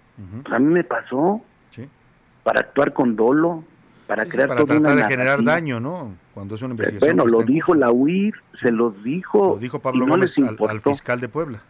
Le dijo, oiga, no, paren eso. Y no, ¿qué hicieron? Los mismos que estoy denunciando, hicieron una apología, construyeron toda una narrativa, intensificaron esa campaña. Porque en lugar de ganarles la prudencia, la responsabilidad política pública en un estado tan importante como mi, mi tierra, Puebla, más de 6 millones de habitantes, no. Digo, no soy tan importante y no busco impunidad ni quiero negociación política. ¿Y, y por qué entonces, por qué entonces esta campaña en su contra? ¿Qué buscaban? O sea, o le tienen miedo de que vaya usted a buscar la gubernatura de Puebla o qué? pues yo espero que no sea por eso, se me haría muy irresponsable, muy frívolo, Ajá. muy poco respetuoso de la inteligencia de los poblanos. Falta mucho tiempo, yo se los he dicho, pero nadie te cree. Mira, desafortunadamente, un, un dice es que nadie le cree a los políticos, ¿no? Pues eso, pues el tema. Pues, pues sí, se, se lo han ganado a pulso también algunos, Pues no a digo que pulso, todos. ¿no? sí, sí, ya precisamente a pulso. Oiga, ¿y hasta dónde va a llegar con esta denuncia? ¿Usted quiere que se aclare, como dice usted, que se limpie su nombre y que se diga si tuvo o no tuvo algún Es- ilícito eso es lo que yo quiero. Que hagan las investigaciones todas, yo lo he dicho, mi vida es pública, abierta, lo pueden hacer de mi familia, de mis hijos, se han ido contra mis hijos, contra mi familia, inventando cualquier cosa, fíjate, ayer oía, no ya, que se chequen las investigaciones de los mi- ministeriales donde yo pude haber participado, hazme un favor, y cuando, cuando en Puebla, en Coyomeapan, policías que estaban custodiando la casa de, del gobernador, mataron policías que de, de estatales matan hasta niños y campesinos inocentes. Y ahí nadie dice nada. Nadie. Fuerte, fuerte ese tema sin duda. Eh, finalmente le pregunto, porque nos va a cortar la guillotina, eh, eh, me llama la atención que no ha habido una reacción de Santiago Nieto, que es otro de los que usted alude el- en su denuncia. Sí, yo espero que Santiago, él sabe bien cómo estuvo, Ajá. él, él- él- él- él sabe quién le hizo la solicitud, yo sé quién fue, pero yo no lo puedo decir, él sabe, él sabe después quién le pidió que se obsequiara la, la presentación, él sabe todo, yo creo que él, porque creo que él tiene los elementos, tiene la Se- seriedad, la, Diputado. tiene la edad para, para, para, para expresar. para explica- explicar. Heraldo Radio, la H se lee, se comparte, se ve y ahora también se escucha.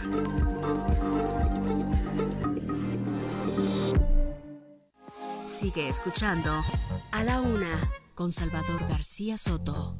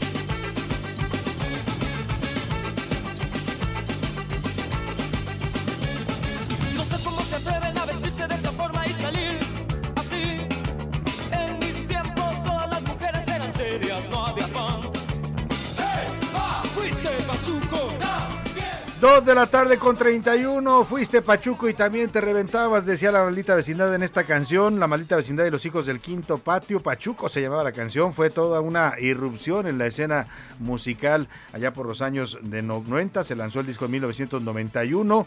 Un, una banda que pues aportó un sonido muy particular al rock mexicano con su movimiento de ska. Eh, y sin duda, pues una gran, gran, del, gran banda de rock en México. La maldita vecindad con esta canción que aludía pues a esos personajes de la época de los 50 allá en, la Unión Americana surgen, luego los imitan en México, que son los pachucos, que eran los latinos, el movimiento latino en Estados Unidos. Escuchamos un poco más de esta gran canción de La maldita vecindad y seguimos con usted aquí en A la Una.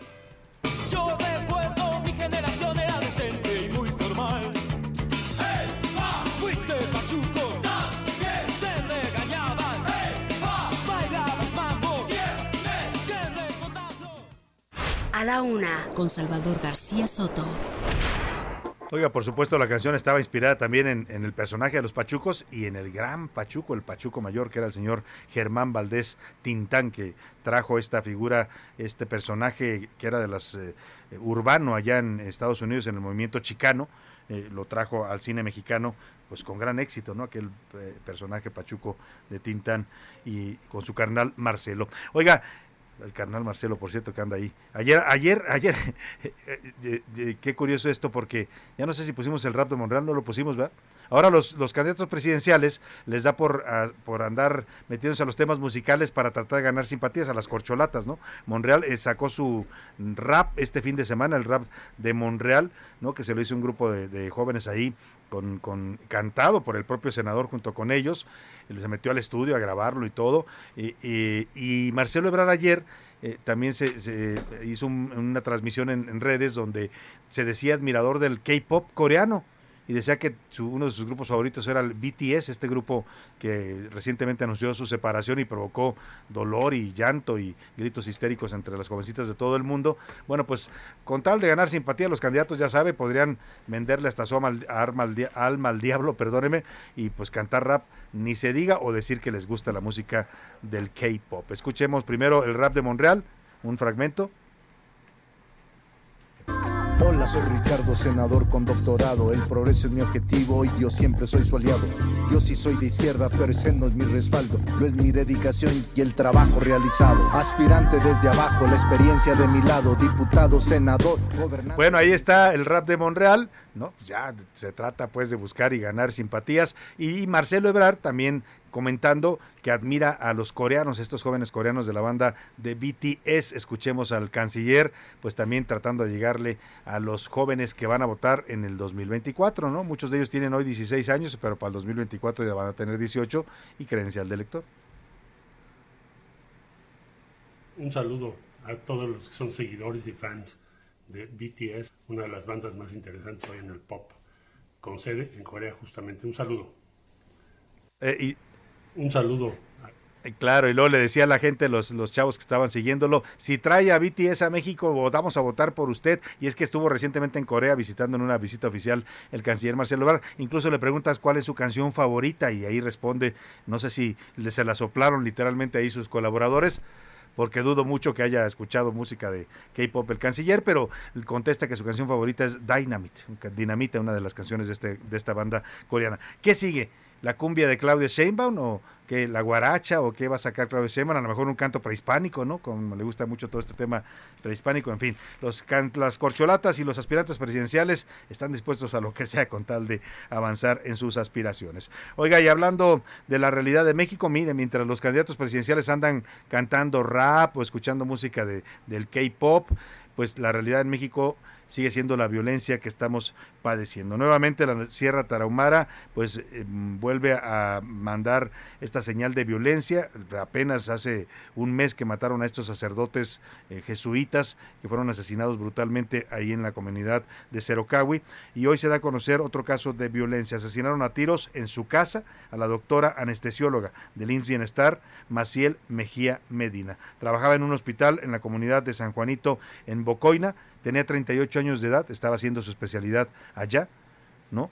Y lamentablemente, pues hacer su trabajo le costó la vida. Vamos contigo, Federico Guevara, allá en Chihuahua, te saludo, cuéntanos esta lamentable historia de violencia que vuelve a tener lugar otra vez en la Sierra Tarahumara.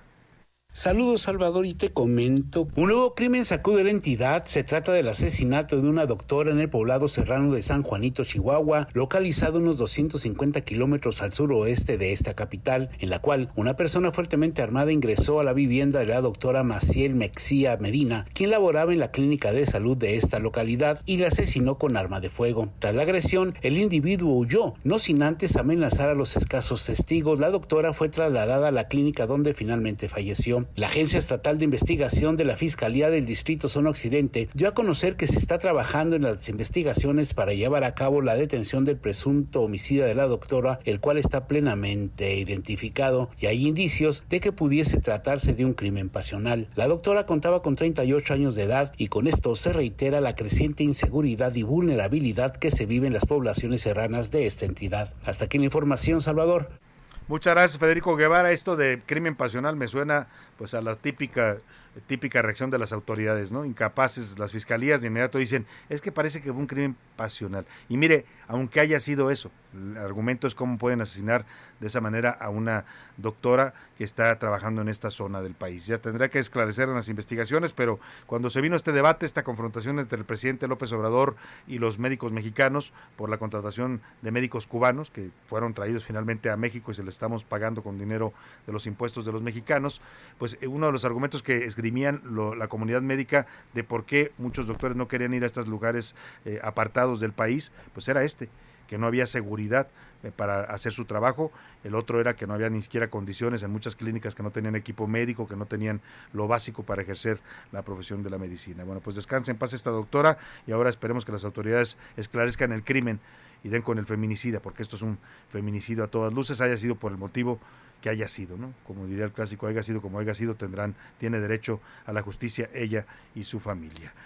Vámonos a otro tema rápidamente. Hace un año, un año justamente, el mundo se sorprendía al ver a los cubanos salir a la calle. Hablamos hace rato de por qué los mexicanos no salimos a protestar. Bueno, pues los cubanos, con todo y tener una dictadura, un régimen opresor, se animaron a salir hace un año a las calles a protestar, dijeron que no tenían medicamentos, que no tenían alimentos suficientes, que estaban desesperados, que querían más libertades, y eso les costó a muchos de ellos la cárcel, la desaparición, y una serie de represiones brutales por parte del gobierno de Miguel Díaz Canel. Un año después, las protestas y la inconformidad de los cubanos sigue, pero ha tenido que ser pues eh, reinventada ahora en las redes sociales porque salir a protestar en la calle en Cuba equivale a un delito que puede ser que lo encarcelen o lo desaparezcan. Milka Ramírez nos cuenta de este primer aniversario y de lo que está sucediendo todavía allá en la isla, que por cierto tanto defiende a su gobierno el presidente López Obrador.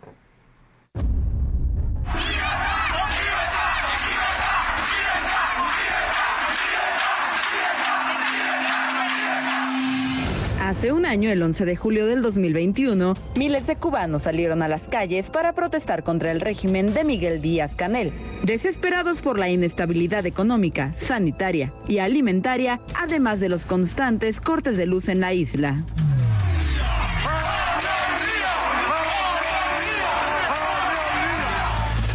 En respuesta llegó la represión. Miguel Díaz Canel dio la orden de combate. Así la escena se brutalizó y los soldados salieron a las calles para golpear y detener a todo aquel que protestara contra su gobierno. Y aunque la prensa oficialista trató de esconder la realidad, organizaciones no gubernamentales han documentado los hechos. En total, 790 personas fueron procesadas por estas manifestaciones. De ellas, 55 tenían entre 16 y 17 años. Hasta el momento los tribunales han emitido sentencias firmes contra 381. El 78% obtuvo penas de hasta 25 años de prisión.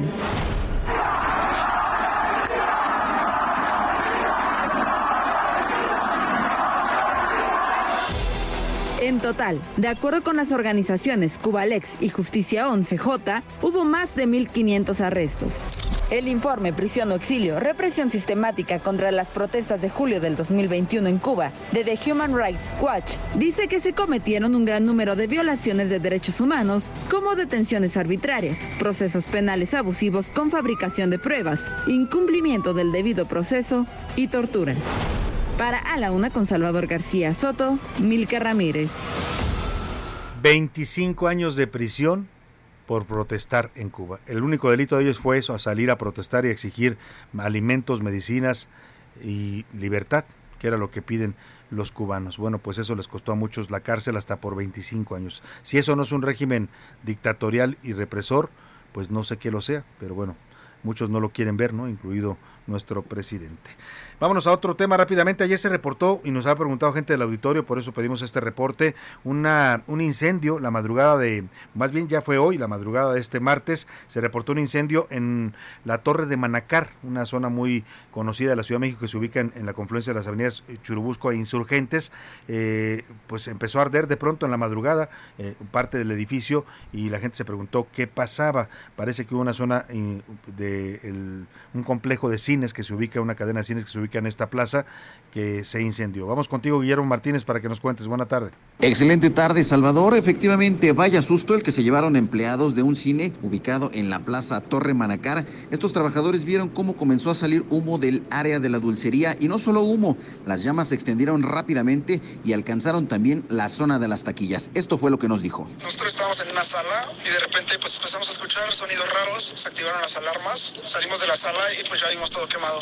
La verdad sí, fue, De varias partes de la zona sur de la Ciudad de México se alcanzaba a ver una enorme columna de humo. Bomberos de la Ciudad de México llegaron para sofocar el incendio, mientras paramédicos atendieron a tres personas que resultaron intoxicadas, entre ellas un elemento policiaco. Las labores para sofocar las llamas duraron aproximadamente unos 40 minutos. Salvador, al lugar llegó también personal de la Fiscalía General de Justicia de la Ciudad de México para realizar las investigaciones y poder determinar las causas que pudieron generar este incendio. Por lo pronto, Salvador, este es el reporte que te tengo. Muchas gracias, Guillermo Martínez. Vamos a ver qué dicen las investigaciones. Por lo pronto, tenemos información de último momento, José Luis Sánchez. Salvador, así es, en medio de la crisis que está habiendo por el agua, con agua acaba de declarar oficialmente emergencia por sequía en nuestro país. Cerca del 80% del país se encuentra en, con niveles muy bajos de las presas o ya de plano secas. Así que la Conagua todavía. Así que la Conagua. con la temporada de lluvias. lo que pasa es que las lluvias están siendo muy regionalizadas y en partes donde no hay presas.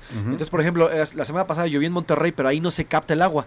Solamente sí, provoca inundaciones y demás. Exactamente. Entonces ya hay una declaratoria eh, oficial. Se declara oficialmente emergencia, emergencia nacional por, sequía. por sequía. Así es. En la Conagua. Vaya Así tema es. importante sin duda. Así Vámonos es. rápidamente a los deportes. Oscar Mota nos trae la historia que ya le habíamos adelantado de Laura Galván, esta gran atleta mexicana que contra todas las adversidades, y mire que los atletas mexicanos saben de adversidades, ha salido adelante y está pues cosechando triunfos para nuestro país.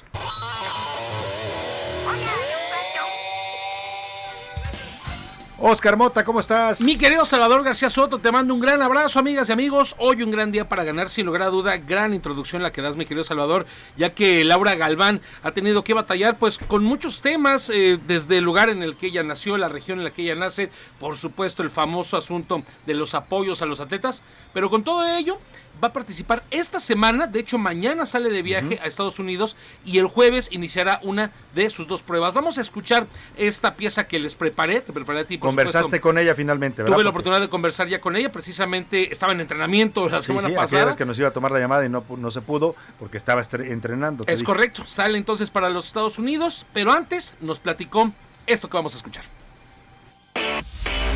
elegante y rápida, sí, como una gacela. Laura Esther Galván Rodríguez es una mexicana que corre por sus sueños. Galván dejó un buen trabajo en una gerencia como ingeniera en alimentos para atarse las agujetas y devorar récords nacionales. Llevo ya una trayectoria de 18 años en el deporte y, al regresar de, de lleno a esto, creo que mi máximo objetivo ha sido disfrutarlo al máximo en la etapa donde me encuentro como persona. A mis 30 años nunca me imaginé estar en esta posición.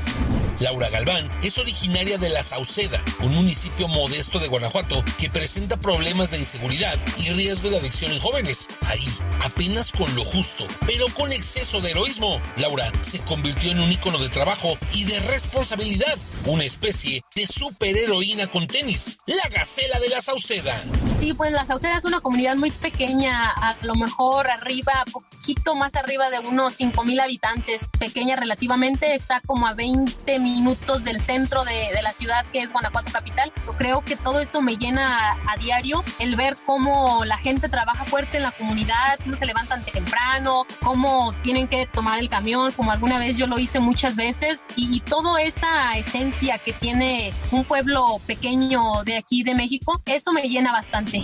Galván ha roto más de 15 récords nacionales en diferentes versiones. El más reciente son los 14 minutos 51 segundos y 15 décimas con los que terminó los 5000 metros en Noruega. Laura rompe sus propias marcas en un país cuya pista no está adaptada para los que no se conforman. pero entonces, como te digo, el apoyo es muy difícil por muchos lados, no, no, no, no se ve y no siempre ha sido así, entonces creo que, que también pues uno tiene que trabajar, tienes que comer, tienes que mantenerte, entonces el deporte también es muy, no es seguro, te lesionas mañana y se terminó todo, ¿no? Entonces e, es muy inseguro en ese aspecto y, y creo que por eso está como no hay un programa, no hay las universidades, no hay, este, pues sí, las autoridades que como que impulsen más el deporte más allá de, ahora sí que a, un poquito más a futuro, vamos. Elegante, rápida y con mentalidad de campeona, con el objetivo de aprender a decir gacela en francés. Que la vida es dura, el deporte es duro, todo, toda esa resiliencia que tienes que tener, porque al final de cuentas todos somos resilientes, que sea lo que sea, pasamos por muchas cosas y, y esa es la vida, ¿no? Interesantísima la historia y muy elocuente además al explicar Laura sus condiciones y sus sueños y sus metas. Ha vivido muchísimas cosas como lo escuchábamos en la nota. Ella fue gerente en los Estados Unidos en una empresa como ingeniera en alimentos. Entonces decía, pues yo tenía buen dinero, trabajaba bien. Dice, pero me di cuenta que eh, estaba ya en una vida donde estaba ocho horas enfrente de una computadora y llegó un momento que dije, pues no, la verdad quiero yo regresar a correr, que eso fue lo que siempre he hecho desde los 18 años y pues se atrevió, ¿no? qué interesante porque no todos se atreven a tomar esa decisión. Hay gente que prefiere seguir por la comodidad y que sabe que su pasión y su vocación es otra, pero dice, pues no, mejor me quedo aquí en mi zona de confort, ¿no? A ella la apoya el gobierno de Guanajuato, me pidió que destacara este apoyo, no tiene asunto todavía con CONADE, entonces, por último, y yo le preguntaba, ¿hay manera de apoyarte, este Laura? Que la contacten en su Instagram, está como Laura Galván, y ahí la pueden contactar personalmente, marcas, no sé, empresas, quien guste, y puede apoyarla. Eh, pues eh, búsquenla como Laura Galván en Instagram. Y rápidamente, Oscar, porque tenemos una llamada importante, vamos a regalar boletos para el partido de mañana. Pumas, Pumas Celta de Vigo, el partido es a las 8 de la noche, mañana miércoles 13 de julio, en el estadio de Ciudad Universitaria. La pregunta que va a formular Oscar Mota para que usted se lleve sus pases dobles. Vamos a regalar tres pases dobles para que se vaya a ver acompañado el Pumas Celta, eh, Celta de Vigo, este equipo de allá de. El horario cambió a las 7 de la noche. Lo ah, cambiaron hace un par de horas. A las 7 de, la noche, entonces mañana Estadio de Ciudad Universitaria. Venga, Oscar Rápidamente, aficionados de los Pumas. Y esta se la van a saber porque inclusive también es para los amigos que les gusta el fútbol. A ver, dos futbolistas que hayan surgido de Pumas, número uno, que hayan surgido de Pumas y que hayan jugado en España. Muy fácil. A ver, dos expumas que hayan tenido éxito y hayan ido a jugar a la Liga Española. Que hayan jugado en España. Rápidamente, 55 18 41 51 99. Mándenos su respuesta y se va usted. Ponga su nombre, es importante, completo y lo contactaremos para decirle si ganó sus boletos. Vamos a dar a conocer la lista de ganadores en un momento más. Gracias, Oscar. Mota. Vámonos a otros temas importantes. A la una, con Salvador García Soto. Oiga, ya hago contacto con Mario Di Constanzo, economista, usted lo conoce bien, fue titular de la Comisión Nacional de Defensa de los Usuarios de Servicios Financieros, la CONDUCEF, eh, porque en Twitter estaba manejando información importante, como siempre lo hace, sobre estos temas, explicando qué pasó con el dinero de los fideicomisos. Hace pues ya dos años, en octubre del 2020, el gobierno federal canceló 109 fideicomisos y dijo que ese dinero lo iba a dar ahora de manera directa en programas de apoyo a distintos sectores para los que los fideicomisos eran vitales. ¿Qué pasó con el dinero, Mario de Constanzo? Te saludo, muy buenas tardes. Eh, muy buenas tardes, eh, Salvador, un saludo a ti y a todo tu auditorio. Pues sí, en efecto, como tú lo mencionas, en 2020 eh, el gobierno decide pues anunciar la desaparición de 109 fideicomisos en noviembre. Pues tú recordarás que en abril de, de 2020 el presidente emite un decreto también para desaparecer otros tantos, ¿no? Y un poco la idea es ver qué ha pasado con, con estos fideicomisos, cuál ha sido el comportamiento y a dónde está el dinero, ¿no? Pues rápidamente te diría que en, diciembre del 2020 había 329 fideicomisos que involucraban recursos por aproximadamente 596 millones de pesos.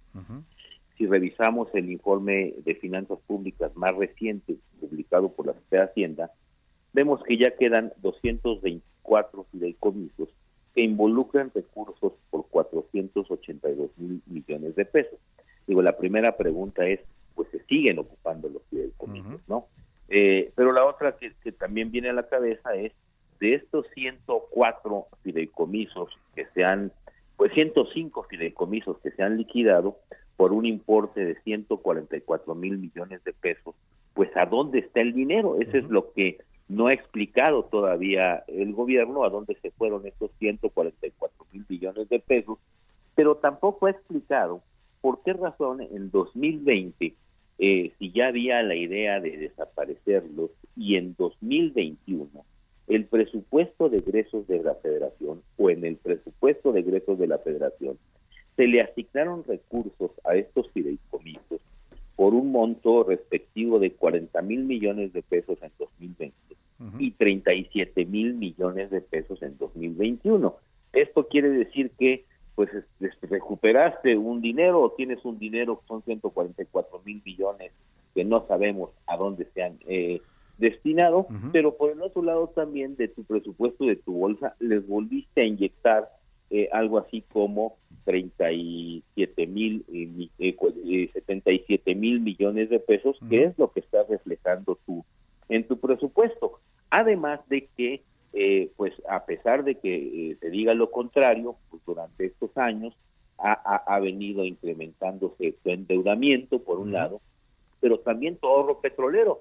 Si vemos las mismas fechas lo que se destinaba o lo que había en estos fideicomisos llamados de estabilización presupuestaria, que eran fundamentalmente lo que conocíamos como el ahorro petrolero. Eh, estos dos fideicomisos, el de las entidades federativas y el famoso FEIP, pues vemos que en el 2020, en el 2019 había 243 mil millones de pesos en estos fideicomisos y de acuerdo con la Secretaría de Hacienda en su último reporte, se reporta algo así como 59 mil millones de pesos. Es decir, estamos hablando de 183 mil millones de pesos que nuevamente no sabemos en dónde están, ni el gobierno, eh, la Secretaría de Hacienda, aún ha brindado un informe detallado de qué se hizo con los recursos que se recuperaron de cada, de cada uno de estos fideicomisos que supuestamente se han liquidado pero también llama la atención la contradicción de que por un lado liquida 105 fideicomisos,